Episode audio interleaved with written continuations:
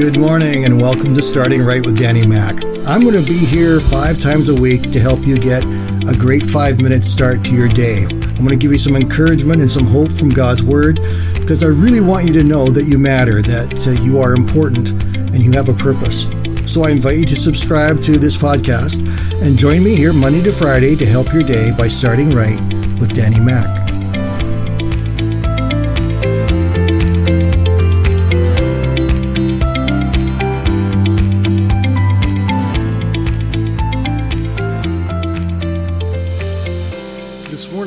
You a story about a man by the name of John Stephen Akhwari.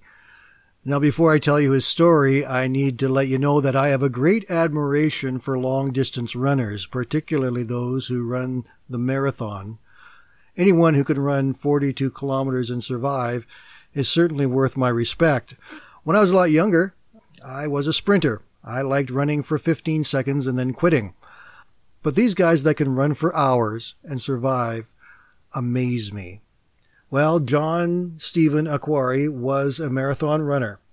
And in 1968 in Mexico City, he was running the marathon in the Olympics. As the race began, he lined up and ran with the pack.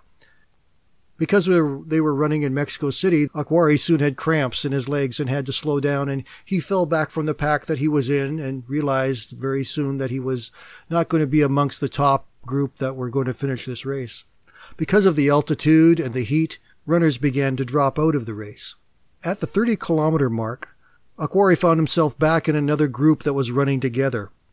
This time, as they were jostling for position, Akhwari fell, and as he fell, he cut his knee badly and dislocated the knee. He also landed very hard with his shoulder on the pavement.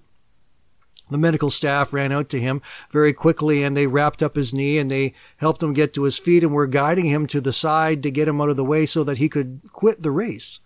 He said, No, I'm going to finish the race. And he went back on the track with a dislocated knee, a messed up shoulder, and blood still oozing from his wound. He continued on the race for that last 12 kilometers. All along the way now, he couldn't really run. He sort of shuffled as the best he could one leg moving just a little, the next leg taking a little bit larger step, and soon everyone else who had remained in the race had passed him. He knew he was in last place. He kept running. He ran until he got to the stadium. You see, he arrived at the stadium over an hour behind the first place finishers. He completed his race, and as he crossed the finish line, his team came out to him and helped him, and they put him in their arms and they lifted him up and they began to treat his knee that was now really sore and still bleeding.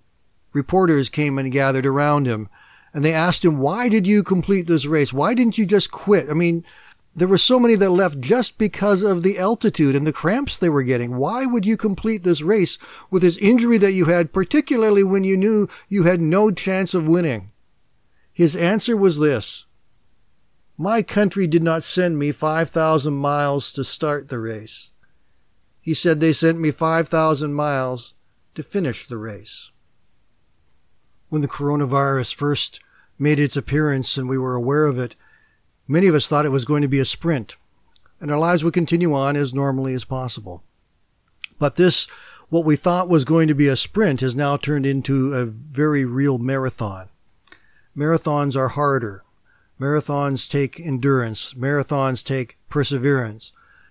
And if you're not used to running a marathon, you will be wondering how to get through it. Well, we're not alone. That's the biggest part. We've got God with us on our side for us and helping us. In Hebrews chapter 12 verses 1 and 2, it says that we have more than that.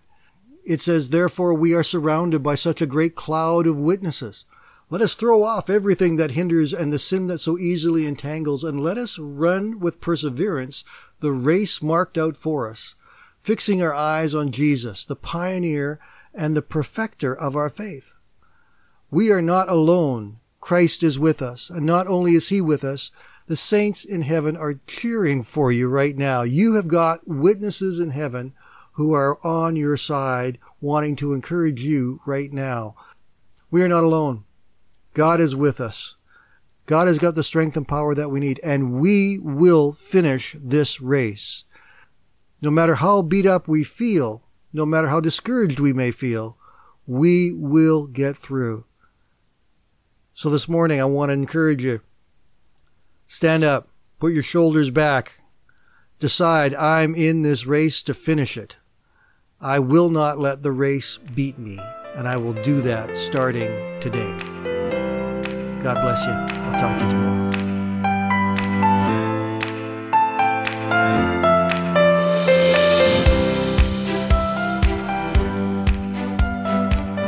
Thank you for listening today, and I invite you to join me again tomorrow and every weekday, Monday to Friday, as together we look to make our days better by starting right with Danny Mack. Have a great day. God bless.